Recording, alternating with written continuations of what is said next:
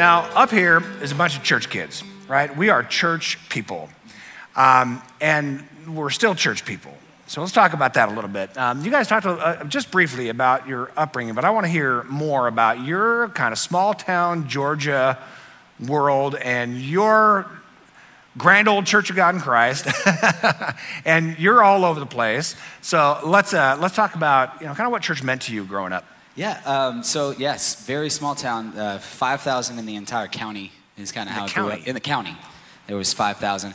Um, there's more counties per capita in, in Georgia than there is in any state. So it's, yeah, you know, whatever. Um, but yeah, so uh, very small town. My my uncle actually was. Uh, uh, a missionary in Honduras. When he moved back to Georgia, he kind of took over this Church of God, and that's where we started, uh, uh, you know, going to church. I was very, very young at the time. Um, but it was, it was a, a Pentecostal church of about like, you know, it would be anywhere from 30 to, to 70, sometimes 100 on Easter. Easter, yeah. Yeah, yeah exactly. uh, or like January, somewhere, you Yeah, know, the first Sunday in January. resolutions, Uh, that's right. People are like, just one a year. I But can that do this." grabbed you. I mean, Um, you yeah. uh, you were you were wrapped up in that. Yeah, absolutely. And I got involved very young playing drums Yeah, okay. at, in this church. How young? When did you start playing drums? Oh, I was the first time I played in church. I think I was 11. Wow, that's yeah, cool. um, yeah, and uh, I was I was amazing. Yes. in your own mind, you were. Oh man, I was ripping it up. Everyone was loving it, especially the older generation. Yeah, they were the just drum like, solos, random. We didn't even want drums, They're and you put an 11 year old on them.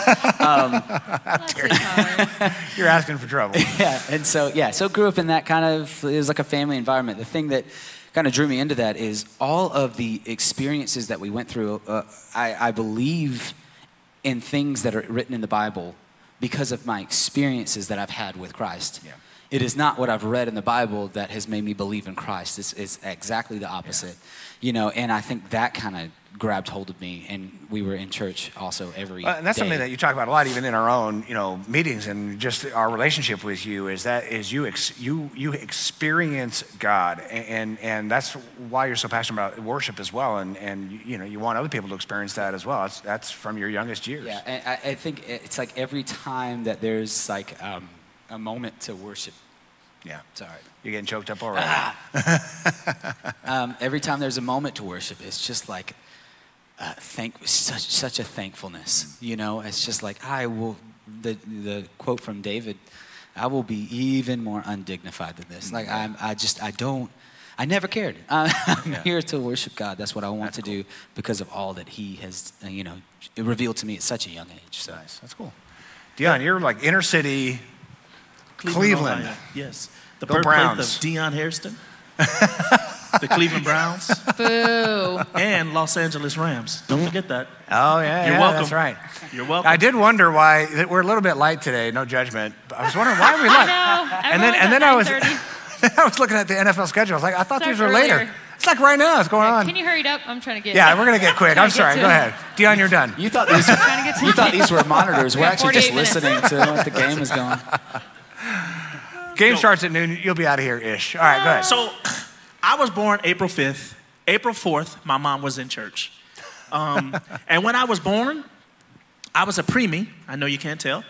But I was born a month early. And when I came out, I lost a pound. And so, all of you. who were- congratulations. No, no. And that's what I was trying. That's what I wasn't trying. I'm trying now, and I'm like a pound, yes. no, um, uh, so. but when I um, came out, you know, one of my first experiences with the church was um, the hospital saying they weren't sure, you know, whether or not I was going to make it, and you know, my mom called the church, and the church people came over and they laid hands on me and started praying, and because that's how we grew up, and they believed in the power of the Word of God, and here I am. you know, and so I, you know, I- yeah, thank God for the power of prayer, and and that was really before my first out outside experience from my house was in the church, and even before I went home from the hospital, my church was Church my came to you. experience. so so you know, yes, very deep in the church. Yeah, absolutely. And, Yeah. and, and you're excited about church. So even as other people are a little bit jaded, a lot of our experience, you know, you can, you can say, okay, well, I don't know. But even despite the fact that, you know, imperfect people are, are leading God's church, it's like, this is church. This is me. And, and we love it, right? Yeah, I love church. Um, my background is I kind of just grew up a church girl. My parents were kind of missionary esque preachers in Teen Challenge. They were on staff, and we were poor, and so we lived kind of in the building. They had like a staff building or whatever, and they'd go around in high schools and kind of preach, you know, redemption through their own stories. And then they kind of had a, they got divorced and everything blew up. And there, I, there was a lot of rough times. I remember when my dad was a single dad and trying to figure life out. And, but he always made sure that we went to a church somewhere. And so I always remember being at a church. And he went to church to find himself a lady as a single father.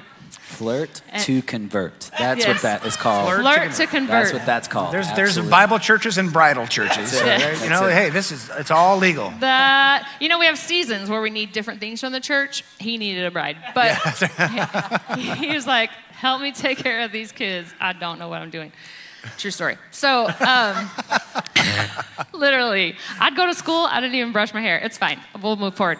But so they got married and then it was like we were a blended family and we were just trying to figure out life. And um, i remember going to my grandparents house on the weekends because my step siblings were going to their other parent, and I didn't have my other parent around, so we went to grandma. So I went to her church on the weekends, and then a different church with that. So just all over the place. Although I have never been in a Pentecostal church, I feel like it sounds fun. I know, I know. I never have been, but I feel like I would like to. Um, we are converting right now to Pentecostal. so, but anyway, so then just really where I found consistent roots was here at Rancho. We moved out here in middle school. Uh, back in the 89 is when we moved out here and we found Rancho. And it's been the most consistent place for me to kind of just grow up and find roots. And, and I loved it for the people. Like I loved continuing to come, you know, even after I graduated high school, I continued to come back because of the people. Ironically, the people also were eventually what made me want to leave the church, but that's another story. Another story. But uh, you know, my experience is similar to yours in that uh, the home life was pretty rough, and uh, we I, I grew up a half a mile that way on Ynez Road. Rancho Church, the original campus, was three quarters of a mile that way. So in middle school, I heard that they opened up their multi-purpose room for uh, middle school kids, and I just rode my bike up that hill and loved it. I mean, these youth leaders, I still remember their faces, their names to this very day because they welcomed the community kids into Rancho. We didn't go to that church on a regular basis, but they welcomed me on Tuesday nights. We had a blast. When they said it's time for Bible study, we all ditched and went across the street here. And, uh, but they still loved us. It's like, hey, whenever you're ready, we're here. And in high school, I was ready. I stayed for the, you know, the Bible study part and small groups. And I mean, I took trips uh, overseas and, and amazing fun times and camps as these adults just poured into my life. And uh, I will always be grateful for that, which is why in college, as I was heading towards architecture, there was an invitation here to work with youth here. And I said, I'm going to do it because I'm going to give back to the community youth what this church gave to me. And I got to reap the benefits of that. That's right. And now you get to do the same for your youth group. And it, it's so cool. It's really, really fun. But church is, you know, just to be honest, it's kind of a mess right now. Church nationally, the American church is kind of a mess. Uh, you know, COVID just shut down a lot of churches for over a year, and now you're getting back. Then there's another surge, you kind of get back, there's another surge, and, and it just goes back and forth. I mean, still now, most of our church is still online, and we're very, very grateful for that, yes. um, it- but it's different, it's totally different.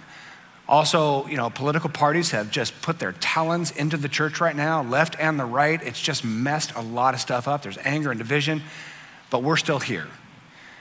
Why are we still here when the church in America seems to be kind of a disaster?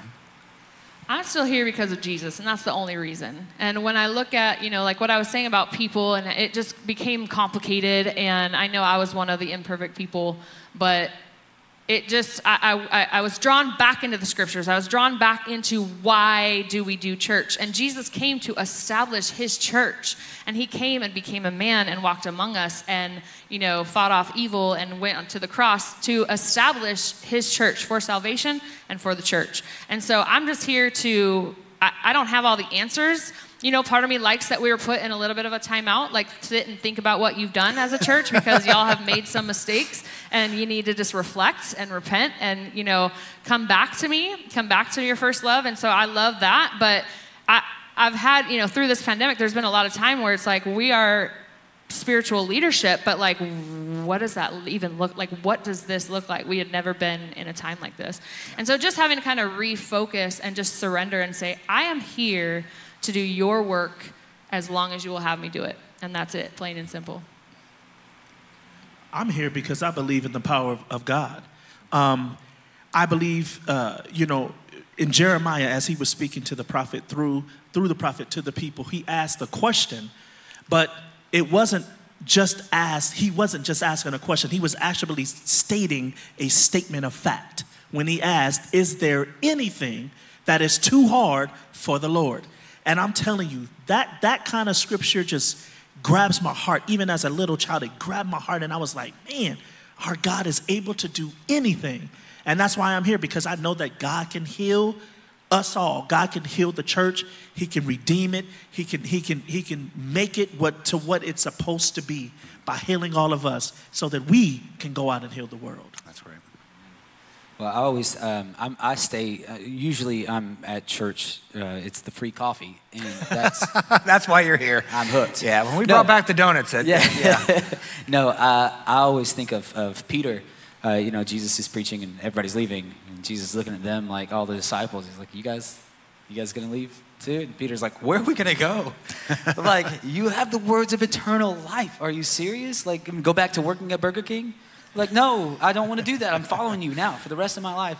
And and that is that's the big thing for me is like this person that we're following, he's, he's healed the sick, he's made the blind see, he's, he's raised the dead. All right now. He did it himself. He predicted his own death and resurrection, you know, and somebody does that, and like we heard at the We're gonna one stick conference- around. Yeah, we're gonna. Yeah, we should probably listen to this guy. You know, where else are we gonna go? This is this And is he- all my all my eggs are in the Jesus basket. And he's done that in our lives as well, as we've talked about that. Yeah. Like just walking with God, the miracles that he has done for us. Where are we going to go? Yeah. Like you are literally our hope. You are literally what we cling to, and there's nowhere else. The thing I keep coming back to uh, with all of this stuff that's going on culturally, politically, societally, globally, in, in the church, all this kind of turmoil and sometimes chaos. And I, just keep going back to the vision Jesus had for this world. He's going to install the kingdom of heaven. I look at it kind of like an operating system. You know, he's installing a new operating system because the old operating system has failed. Selfishness and greed, pursuing money and power and all that, using other people, Uh, whether it's on a national you know, scale or on an individual scale. And Jesus says, I'm installing a new operating system for this world called the kingdom of heaven. And, and the church is going to do it. He's not just going to snap his finger, split the sky. The church is going to do it. It's going to take a very long time. It's going to be imperfect. It's going to go left and right, but the church is going to install a brand new operating system on this earth called the kingdom of heaven. We'll talk about that here in a minute. But if you had a prayer for the church going forward, we know what it means to us in the past, we're still here in the present. If you had a prayer that said, you know, Jesus, founder of the church, head of the church, I pray what for the future of the church? What would you say? For me, the for the future of the church, I would just pray for that childlike faith. Uh, you know, that that whole idea of like when I see my daughter Zoe and I come walking in, and she, it doesn't matter where I've been, it doesn't matter what I smell like, what I look like. You know, she's gonna run and she's gonna hug me, and I'm gonna pick her up every single time. And so there's no there's no I've got this figured out, or this is my thing, and I want to do it this way in, in a childlike faith. And that childlike faith is like, I don't have it figured out. I just want to worship Jesus. As my wife said one time, she was like, I don't care about all this. And, and you're trying to figure out, well, is this parable? Or is this? I don't care. I just love Jesus. And I'm like, that's There that's go. really Keep it cool. that simple. Yeah, love keep it. that simple. And that would be my prayer going forward. It's like, let's not get it all twisted. Let's have that childlike faith. Let's believe in Jesus. Let's worship him. For me, um, my prayer would be twofold. So if I was to say, Jesus, founder of the church, right? Um, I would. The first thing that I would pray for is that truth be revealed to the church first, and we know because of the Scripture tells us that Thy word is true. It's the things that Jesus has said. It's the things that God our Father has said. That is the truth, and it is the truth that sets us free. So with that freedom, we can do what live free and do good. I like that. So with that freedom, we can do that. Also, my second thing would be unity in the church, unity in the body of Christ. Because the Bible spoke about the unity even that that that the people of Babel had together as they were building a tower up to God. out of everything that God could have pointed out, he pointed out one little thing their unity. And he said, Their unity is so together, there is nothing that is impossible to them. So, what did he do? He confused the languages. He had to. He had to break the unity so that they wouldn't sin and be able to do the things that they needed to, that what they wanted to do. And so I just think if the body of Christ, those of us who believe in God, the Father and the Son, and, and love, justice, and mercy, and if we take that testimony and give it to the world how we're supposed to in unity, we will change the world overnight. That's right. And, and my prayer, I think it would be very long and extensive, and so I'll spare you. this would take a, I, at family dinners. I'm no longer allowed to pray for the meal because I will just start praying for Ain't the sick time for this. and like for all, every affliction. You can always tell when Megan's No, going to be a long man. prayer. So that, dear Lord, you're like, oh, this is going to be a long one. He's taking a breath. Let me think. But if I could just sum it up, it would be that he would just humble us, that he would humble the church. And I, I think about that verse in Isaiah and repeated throughout the Bible. My prayer is really uh, Philippians 2, but where it says, Every knee will bow, every tongue will confess that Jesus Christ is Lord. And I just think that I, I would pray for him to reveal to us now what we have been bowing to and call us back to our first love, that we would bow and surrender to Him so that just realizing that it is only through His Spirit, by His love, and in surrender that we will be able to live out this way. And that we will be able to love and lead like Jesus, who hanging on a cross, while he's hanging on a cross, forgave those who put him there. And so, for the future of the church, I just hope, like, we should never have anyone in the margins. We should allow, we can, we should include everybody to be used by God that He has called according to His purpose, and that we would not get in the way of that. And that's a heart thing. I think that sometimes we can pretend to accept people when I'm in the same room with you, like, oh yeah, I know how to be nice to you, but right here, like my hmm, or my mm, when you talk or when you say things that are different than me, like that is shutting you out of the church. And we've got to get back to the seriousness of how we have been doing that. And just, I pray that God would just completely just redeem our hearts in that way. great. Well, y'all, yes. I was just gonna say, growing up in mm-hmm. Church of God in Christ, somebody might have been like, "His name is Jesus." Right after you saying that, we Yes. we broke into song, "The Righteous Son of God." Hallelujah. Praise That's Him, why we everybody. have you. I appreciate that. Take care, guys.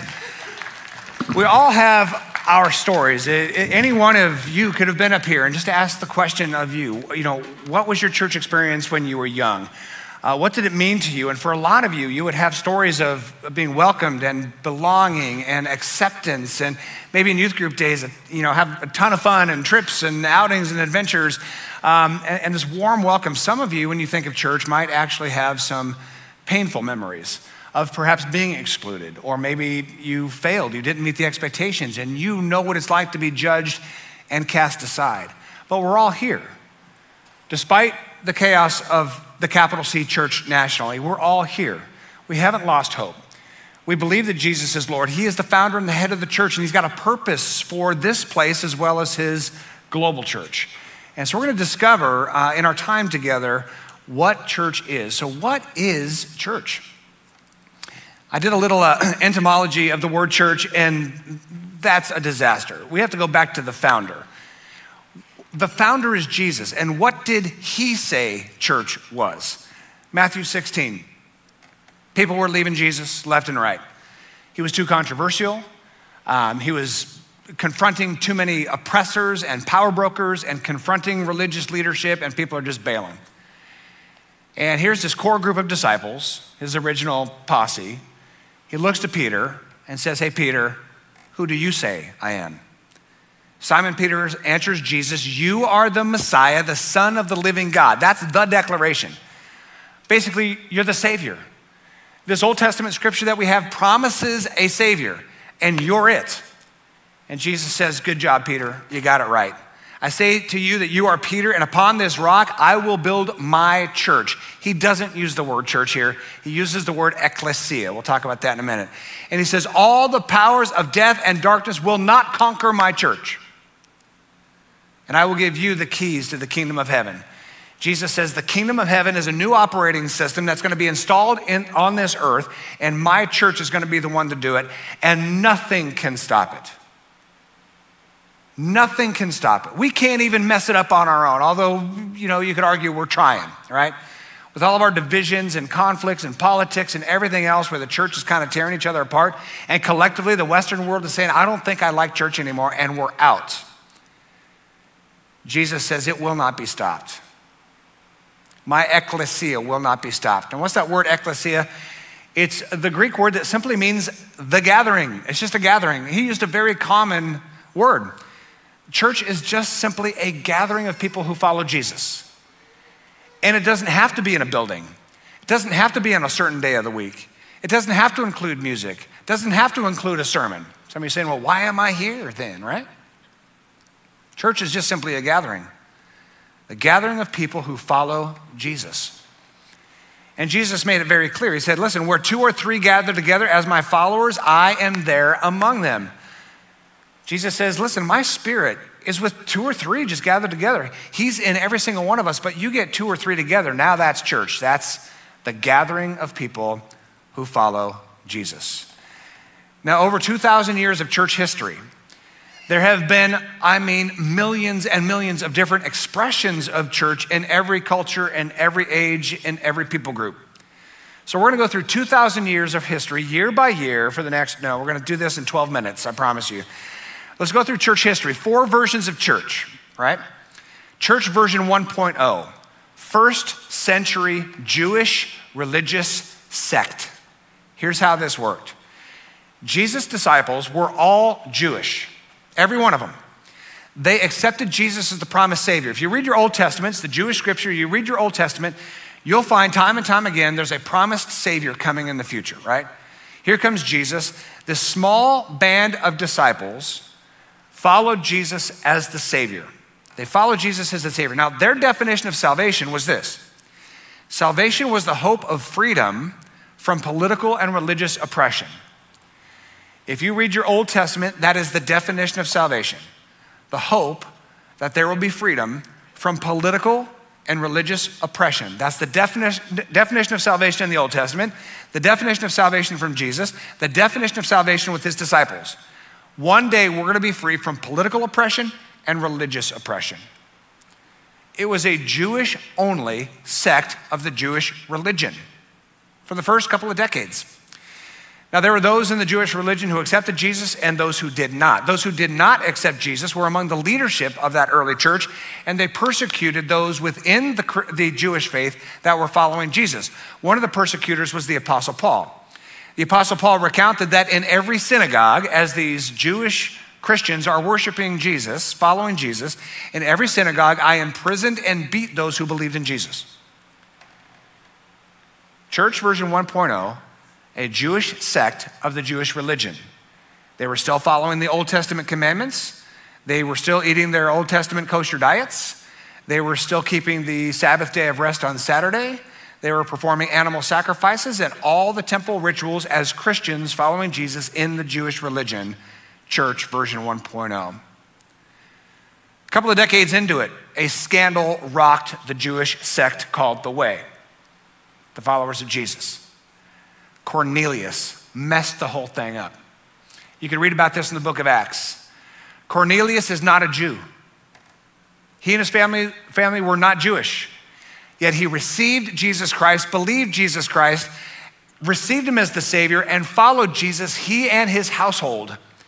And Peter, the one who professed that Jesus is the Savior, said, No way, that cannot happen. He's not Jewish. This is a Jewish thing. We follow Jesus. He's the Jewish Savior. He came to save the Jews. The, the, sign on the cross was King of the Jews. He can't save anybody who's not Jewish. Peter says, I've got to see this for myself. So he traveled across country to visit Cornelius to see with his own eyes that somebody who wasn't a Jew received the Jewish Savior. Here's how it goes Peter said to Cornelius, You know I'm better than you, in so many words. You know, it's against our law, our Old Testament, for a Jewish man to enter a Gentile home, and I'm not even supposed to associate with you. Right? This is kind of the racism of some early iterations here. Still continues to this very day. But he was right. I mean, the Jews, uh, the Gentile, the Jews called the Gentiles dogs, unclean. He was not supposed to be in this house. And he makes it a point. First thing, be, before he even says hello, you're dirty, you're unclean, I'm not supposed to associate with you. Then he blames God for this. God has shown me, in other words, I'm not doing this on my own. God has showed me that I should no longer think of anyone as impure or unclean. And at least Peter had the humility to hear God's voice. God had to give Peter a vision. It's a complicated vision in, in the book of Acts. God had to speak to him and say, You will go to Cornelius' house. And God did a powerful work in Cornelius' house, a miracle in order to prove to Peter that yes, people who are not Jews can receive and follow Jesus. That's version 2.0 of the church. Now, the church was fighting like you wouldn't believe. In fact, um, the church was even you know threatened with extinction because Jews were fighting Gentiles and Gentiles were fighting Jews. There was racism that you wouldn't believe. Over half of the New Testament was written to fight the racism of church version 2.0 Jews and Gentiles. They had council meetings, they had um, you know conventions in Jerusalem. We've got to fix this. We're destroying each other, right? The Jews were saying to the Gentiles, you have to become Jewish in order to follow Jesus. They were saying you have to believe and receive and live under the Old Testament, uh, Old Covenant. And the, the, the Greeks were saying, no way, I'm not going to do that. There's fighting, fighting, fighting. The Apostle Paul comes on the picture and the Apostle Paul really, I believe, is responsible for kind of saving the day here by the power of the Holy Spirit. Listen to what the Apostle Paul says. It's mind blowing. Some of you won't like it. Paul said it, it's in the Bible. That is your problem. 1 Corinthians 9. The Apostle Paul, author of half of the New Testament, says, When I'm hanging out with Jewish people, I live like a Jew to bring the Jews to Jesus. When I was with those who followed the Jewish law, I too lived under the Jewish law. What's the Jewish law? Old Testament plus Talmud, it's their holy scriptures, right? He says, I'm only following the law, the Jewish law, when I'm with the Jewish people. He reiterates, even though I am not subject to the Jewish law, I did this so that I could bring to Christ those who are under the law. Are we clear here? The Apostle Paul says, two different people. There's the Jews, they have, they have their Old Testament, they have their Old Covenant, they have their scripture. When I'm with them, I put myself under their law. When I'm not with them, I don't. Here's what he says When I'm with the Gentiles who do not follow the Jewish law, I too live apart from the law so I can bring them to Christ. What does this mean? The Jewish scriptures, the Old Testament, is not for everybody. It's for the Jews. When God, in version 2.0 of the church, brings in the Gentiles, he doesn't bring them in under the Jewish law. We are free. Now, listen, if people are Jewish and they want to respect the Jewish law and live under the Jewish law, no problem whatsoever. But no one else, we're all free from that. No one else is obligated to follow the Jewish scripture. No one. We're free from it. And anyone who says they're trying to follow the Old Testament law is either intentionally lying or they just don't know they're lying. Let me give you a, a real stark example of this. If anyone works on a Saturday, according to Jewish law, they could be put to death by stoning outside the city. Anyone who says, Oh, I take the Old Testament law, I follow the Old Testament law as I follow the New Testament law, really? What'd you do on Saturday? I pulled weeds. Dead. Let's go pit right now. Let's go dig it and toss you in, right? You follow the law? Good? Oh, no, I'm not good with that. Oh, I see. So you pick and choose. I got it, right? Super easy. If we're going to understand the church, I mean the church, the real church, we have to understand the church follows Jesus. We follow Jesus. He is the center. We're not following religious traditions. Now, the Old Testament is in my Bible. The Old Testament is inspired by God. The Old Testament is the beautiful narrative of the Jewish people discovering God and trying to honor Him and trying to obey Him so that God will give them military success and more money. That's the Old Testament. And the Jewish people beautifully gave us Jesus Christ Himself. It's a wonderful heritage, right? Read Romans chapter um, uh, uh, uh, 1 and 2. It's like, what is, is there a privilege in being from that lineage of the Jewish people? Absolutely. That's the lineage that brought us Jesus Christ. But we are not subject to the Old Testament law. We are not Jewish people following Jewish religious traditions in our Old Testament. I hope that's really clear. Now we are living free. The church is a multicultural movement living free in God's grace, free in Jesus Christ, free from religious commandments, free from religious laws, free to be loved by God, free to be forgiven by God, and free to love the world around us. That's why I love Galatians 3:28. Galatians 3:28 is like the banner over church 2.0. There is no longer Jew or Gentile, no longer slave or free, no longer male or female.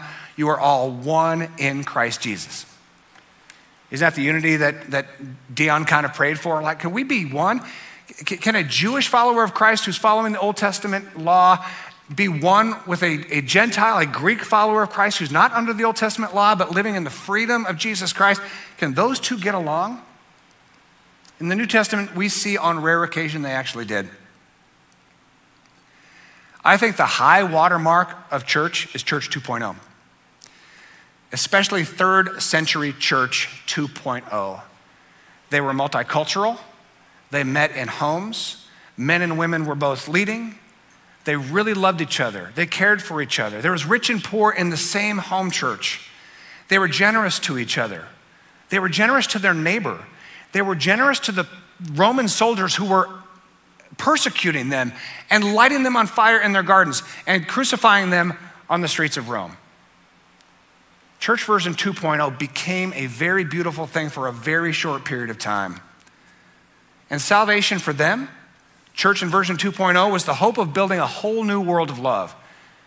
That was the theology that was emerging from those early church fathers. That's how they practiced their faith. Perfect? No way. But very, very beautiful. I think the most beautiful the church has ever been. Then came church version 3.0. I'll move faster, I promise. Church version 3.0, fourth century. The Western um, uh, Roman Emperor Constantine made a deal with the Eastern Emperor in the city of Milan in 313 AD. They said, you know what? If we keep persecuting these Christians, we're not going to build a powerful empire. We've got to stop persecuting Christians. And so they uh, made Christianity a legal religion in the Roman Empire, 313 Edict of Milan. Later, by 380, Christianity became the religion of the Roman Empire, which is why it's called the Roman Catholic Church or the Roman Universal Church. And of course, that's still in existence today. But during that period, uh, government and church became essentially one and the same thing. All the expansion in Europe that took place, most of the countries in Europe tied themselves to the Catholic Church. They used the Catholic Church to pay taxes, they used the Catholic Church to rally people for war. The Crusades happened during that time. Uh, the schism happened during that time. Let me show you a map of, of the schism here. Um, uh, real quick, you've got the orange in the middle is the Catholic Church. You've got the uh, yellow on the right is the Eastern Church. They divided over whether to put yeast in the communion bread. No joke. Split the entire world in half. You've got Islam that is now kind of circling, and warfare and crusades. And the, the church became incredibly corrupt gathering taxes from all over the world, using um, manipulation, uh, religious manipulation to get people to pay more money, religious manipulation for people to take up swords and give their life in war. Uh, indulgences started, and so you could pay the church in order to have sins forgiven. How cool would that be? Be so rich right now. You could pay essentially to commit sins. The richer you were, the more sins you could commit, the more you can pay, right? And you're free. Um, they, they would not allow anybody to have the Word of God on their own, so people weren't reading. Uh, the printing press came, came later, but um, the Word of God could only be held in the hands of a few powerful people. Um, every money scandal, every bit of corruption was completely hidden. And, and the definition of salvation changed. And you can see why this is expedient. Church version 2.0 redefines salvation as hope of escaping fiery torment in the afterlife and entering eternal paradise. This is during the Dark Ages, remember? So plagues are sweeping through. Um, people are dying young. There were periods when half the children would not uh, live until five years old. And so people wanted assurance that their child wasn't going to suffer in the afterlife. And so salvation became about the afterlife. If you are trying to motivate people to give money, if you're trying to motivate people to be devoted, you're trying to motivate people to go to war, you say, hey, we have the pathway to eternal prosperity. Eternal paradise can be yours if you follow the rules, if you give money, if you're devoted, and you take up swords to go fight uh, uh, Muslims in the East. You see how all this works? It's church version 3.0. Church version 4.0. This is the 16th century. The reformers uh, come on the scene. And they are uh, version 3.0 church leaders, and they're looking at the corruption. They're looking at uh, they're money hungry. They're looking at that kind of the evil that's in the, in the leadership, and they're saying, listen, the people are suffering under the hand of, of version 3.0. And so they said, we have to reform this church. And so behind me is uh, actual picture of Martin Luther posting 95 Theses on the Wittenberg door. These are the 95 grievances against the Catholic Church. You have to reform. Catholic Church says, no thanks, we're not going to reform. And so the Protestant movement, the protest movement started. And so now, fast forwarding to this very day, we have this free market movement of Christianity because the reformers said, hey, listen, the people can have a relationship with God without the priests. The people can have a relationship with God without the church hierarchy. The people can be free from religious corruption and indulgences and, and all this money corruption. The, the church, the people can be free to have the Bible and to read the Bible. And so this kind of renaissance started of literacy and the printing press. People had the Word of God in their own hands. They could read it in their own homes. They could think with their own minds. And so now there's this free market of Protestant Christianity. As a result, we have 35,000 denominations in our world. We have millions and millions of independent churches. We have total freedom to contextualize a church around our own community and our own demographics and our own culture and our own time and our own place. We could take the timeless message of Jesus and customize it to our context because we're free, right? We're free to, to, to be the expression of, of Jesus himself, customized in a community. It's exciting stuff. And so now there's a church for everybody. I mean, you can go church shopping in our own town like you're walking through a mall Oh, no, no, I don't like one. That one doesn't fit. Oh, this one's really cool. Oh, let's try this one out. No, you hurt my feelings. I'm now over here. I mean, it's really kind of cool, right? It's better than being under the thumb of some, you know, state religious hierarchy. It's a total free market. And so there's a church for everyone. If you need to be a part of a church that's doom and gloom, apocalyptic end times, knock yourself out. You got it. You need a socially activistic church that is like, you know, tearing down the injustice structures of the world. You got that church. Bible church that's dedicated to studiously, you know, dissecting every word of the Bible, you got that church. Mission church is just dedicated to most of their budget going overseas to help people in far off lands. There are humanitarian churches that are feeding their neighbor, helping the poor. There are Pentecostal churches from whence a lot of our team comes that are loudly worshiping, seeking signs and wonders. There are little traditional churches, sometimes, a lot of times, older churches, just caring for each other and, and, and welcoming people into the arms of Jesus. There are small gatherings of friends meeting in home churches. There are massive gatherings in mega churches, basically Disneylands full of full programming for every age group, right? There is a church for everyone. Now, back in my younger days, I would say, yeah, but what's the right way to do church, right? What's the right list of doctrines? What's the right way to worship? What are the right values and the right priorities? What's the right way to study God's word? What's the right way to obey God? And, and you know where I've come to at this point in my life? You might want to take notes. It's all good in the hood. It's all good in the hood. For those of you who don't know, hood is short for neighborhood. We're a neighborhood of churches. We're a neighborhood of churches, and there is something for everyone. And, and, truly, in this whole kind of pandemic and politics nightmare, it's almost like, you know, dust was tossed into the wind and everybody just kind of scattered and people are landing in different places. And I've just come to the conclusion fantastic. Fantastic. If you needed to leave one place and land another because you need anything on that list, fine. Some, some people, end up here, love to have you, right? Um, it's okay. It's really all good. And so instead of, you know, just torturing ourselves, the right list of doctrines, as though any one preacher or any one church has the right list of right doctrines. I mean, are you kidding me? How arrogant is that? Nobody does. Or the right way to worship. Look at God's word, there's all kinds of ways of worshiping, including dancing naked in the streets. It's like, there's a biblical way to worship. Go dance naked in the street. What's in the Bible? You'll get arrested. So, I mean, there's no right way for the church to express itself in all times and all places. Every story is different, every community is different, every context is different. The message, the core message, never changes, but the expression of church can. Remember when the Apostle Paul says, When I'm with the Jews, I submit myself to the Jewish law, the Old Testament. When I'm with the, the Gentiles, I don't worry about that, and we're just following Jesus together, right? He said this immediately after I try to find common ground with everyone, doing everything I can to save some. I do everything to spread the good news and to share in its blessing. That's salvation to the Apostle Paul, who is saying, you know what? I want to get along with everybody. I want to get along with my Jewish brothers and sisters and my non Jewish brothers and sisters. In today's context, what I think he would write and what I would certainly agree with is I want to get along with my Democrat friends and I want to get along with my Republican friends and I want to get along with my Green Party friends and I want to get along with my Libertarian friends and I want to get along with my Pentecostal friends and my Baptist friends and my dispensational friends and my covenant theology friends. And I want to have a church truly that welcomes everybody. It's not easy. It's really not easy. Um, there are some days, depending on the emails I get that week, that I just want to have a smaller group that all thinks exactly the same. I mean, how cool would that be? And then I think down that road, that wouldn't be cool at all. that would be very boring.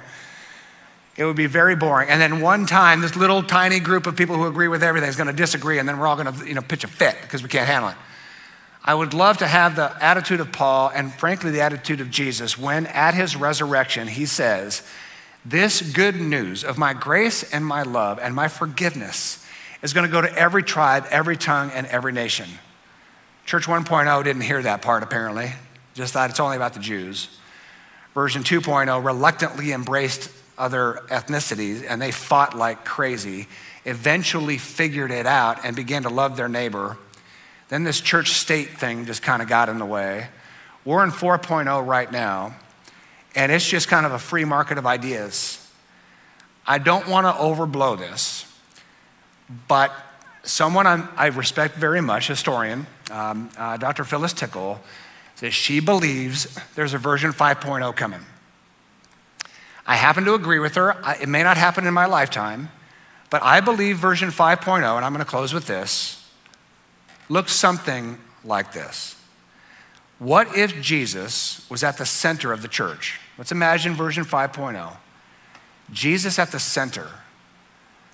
Not the Bible, Old Testament, New Testament as the center. We don't worship the Bible. The Bible reveals Jesus. We worship Jesus. And we can learn about Jesus through the scripture. And then we read scripture through the lens of Jesus. That is a very exciting way of thinking. Jesus is the center. Jesus himself said, You lift me up. He was talking about his crucifixion. You lift up the full expression of my love and sacrifice for the world. You lift me up, I'll draw all people to myself. Jesus the center. What if grace was the culture of the church? Not judging people's wrong doctrines, wrong behavior, not micromanaging people, not policing everybody's you know, sin, not nitpicking the world around us, not separating from the world around us, but being a culture of grace, receiving God's grace. What does Scripture say in, in the book of John? The law came through Moses, grace and truth came through Jesus. Grace and truth, the truth of God's grace, being a culture that is just open and warmly welcoming anyone who would come, embracing people just as they are. If they have hurts to walk with, we will walk them through those hurts. If they have behaviors that are destructive, we will walk through them behaving differently, all in a culture of grace. What if love was the only law in church? Paul says the entire law, and he's talking about Old Testament, the entire law can be summed up in this one command love your neighbor as yourself. That's it. Love is the only law. And what if we were committed this is a little self serving because it's our tagline to live free and do good. And I can't tell you how genuinely excited we are about that. Live free in God's grace. Live free to know that there's nothing between us and God. Nothing can separate us from God. He loves us. He's forgiven us of everything, past, present, and future. We are His children, His daughters, His son, and He just looks at us and says, You are perfect to me. Let's walk together. That causes us to live free. No guilt, no shame, no burden, no religion over us. We're free to love God and be loved by God, and we're free to do good. Do not let your freedom result in indulging your flesh. Instead, use your freedom to serve one another. Galatians 5:13. Live free and do good. Are you ready for that kind of church? We can live it. I think in large respects we are. We can absolutely live what we could just call in pencil version 5.0. And it welcomes the world to church just as they are, loves them just as they are, walks with them in grace just as they are, looks at each other and says, Let's do some good in this world. Let's change some lives. Let's feed people. Let's mentor people. Let's seek out people who are hurting and let's help to comfort them and heal them and bring them to restoration. Let's do what Jesus did together. I'm excited about that vision. As you came in, you were given a, a communion cup. You can peel off the top thin layer and you will find bread. Let this bread remind you of the gift of Jesus Christ. If you don't have one of these, you can just raise your hand and, and we'll toss you one. There's some up here. Jesus gathered his disciples right before the cross. And he said, Let this bread remind you of my body, which is broken for you. Let this bread remind you that my love for you is so thorough that I will go to the cross to show you how much I love you. He says, as long as you eat this meal, this Last Supper meal, this communion meal that we're celebrating right now, eat this in remembrance of me. Take the bread and eat.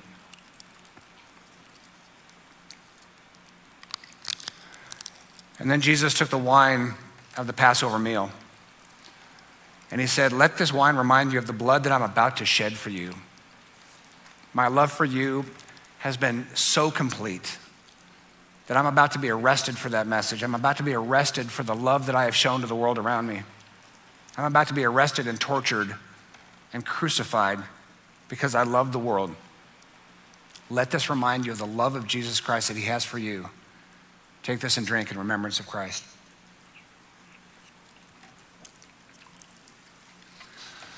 We're going to close in prayer and a final song. And this is not a sing along song, this is a just kind of sit and enjoy type of song. But it talks about just the beauty of praising God, and it uses that word hallelujah, which just simply means to praise God. And there's been all kinds of expressions of praising God through 2,000 years. And this song will kind of pluck from some other songs that have been written hundreds of years ago.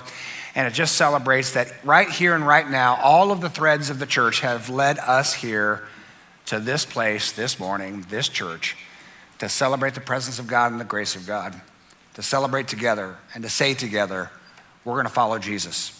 This will be a culture of grace. Love will be the only law. We will live free and do good. God, we thank you for your mercy towards us. Thank you that we can gather every Sunday. And it just so happens we choose to gather in a building on a campus on Sunday morning but we're still at the very simple core of it all friends who are gathering. We follow Jesus, we love Jesus. He's our model, He's our Savior. And He's not just our Savior, but the Savior of the world. And, and, and using us to bring in the kingdom of heaven. And it is taking time, so help us to be patient. Help us to be patient with the world around us. Help us to be patient with ourselves as imperfect people are used by you to bring the kingdom of heaven to this earth. That is salvation. And I pray that we would enjoy the process of, of dying to ourselves, not living for ourselves, but living for your glory and the benefit of others, that we might teach what Jesus taught and we might do what Jesus did, living free and doing good. In Christ's name we pray. Amen.